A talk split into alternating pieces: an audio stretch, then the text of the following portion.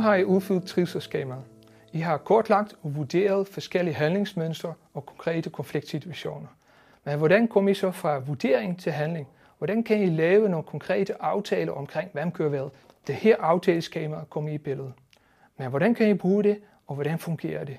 Aftaleskemaet det skal ses i forlængelse af trivselsskemaet, og det er sådan en øh, slags handlingsplan for de aftaler, som I fik lavet, da I udfyldte trivselsskemaet. Aftaleskemaet er en forudsætning for, at trivselsskemaet lykkedes. Hvis vi blev i trivselsskemaet, ville vi gå derfra og vide en hel masse mere om, om det barn, vi har talt om, eller de børn, vi har talt om, men vi ville ikke vide, hvad vi skulle gøre ved det. Det, der kan være svært som lærer, er, at man øh, jo bruger meget af sin egen person i sit arbejde.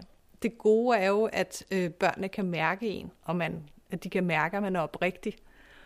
Øh, det onde kan være, at man også får givet for meget af sig selv. Og det kan særligt være svært, når man har børn, der er udadreagerende. Fordi at der er grænsen mellem at være professionel øh, og være menneske lidt udvisket. Så derfor så er det super vigtigt, at man har nogle klare aftaler. Det giver øh, en kæmpe tryghed. Så I får altså bedst udbytte af trivselsskemaet, når I laver nogle helt konkrete aftaler i teamet med hinanden og med trioen og med resten af skolen. Nu skal I arbejde med aftaleskemaet.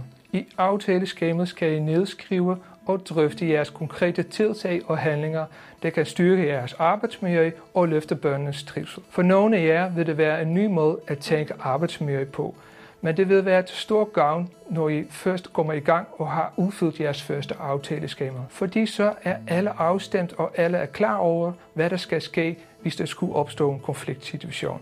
Arbejde med aftaleskemaer foregår stort set på samme måde som med trivselsskemaet. Det er en god idé at have jeres trivselsskema, som jeg har udfyldt tidligere, på hånden. I kan gøre det lettere for jer selv ved at bruge jeres vurderinger i trivselsskemaer som afsat for jeres drøftelse. Og når I går i gang med aftaleskemaet, er det vigtigt at være så konkret og så handlingsorienteret som muligt. I aftaleskemaet er der tre kolonner og fem afsnit, der er delt op i tre felter.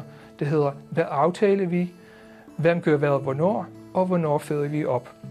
I afsnittet om fællespædagogisk tilgang skal I udvælge de vigtigste pædagogiske tiltag, som I har skrevet ned i jeres trivselsskema. Det kan for eksempel være, at I aftaler, at der skal være konkrete aftaler omkring frikvartererne for drengegruppen. Det er meningen, at I tænker så konkret som muligt, så I skal uddybe og konkretisere, hvad de nye regler for drengegruppen går ud på for eksempel ved at lave mindre legegrupper i frikvartererne. Den slags konkrete tiltag hjælper jer med at være handlingsorienteret og holde fast i jeres aftaler. Når der for eksempel er en dreng, der plejer at løbe væk fra legepladsen, kan I for eksempel have behov for at lave aftaler med hinanden, men også med jeres naboteam. På den måde vil I ikke stå alene, når den konkrete situation opstår.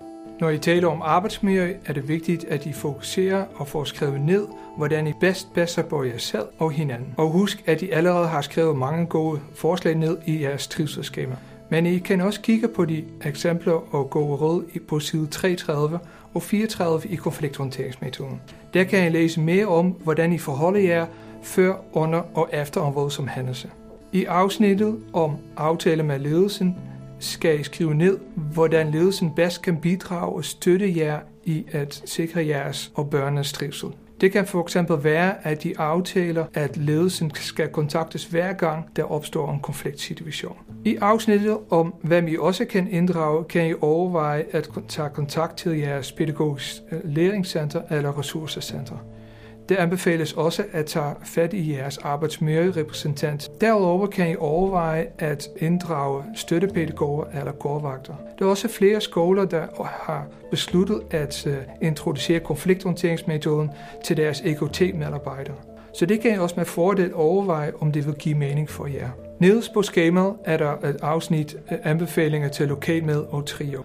Et eksempel kan være, hvordan øh, skolen kan sikre, at nye medarbejdere og vikarer bliver introduceret til jeres udfyldte trivselskemaet og aftaleskemaet, så de er bedst klædt på, når de starter hos jer.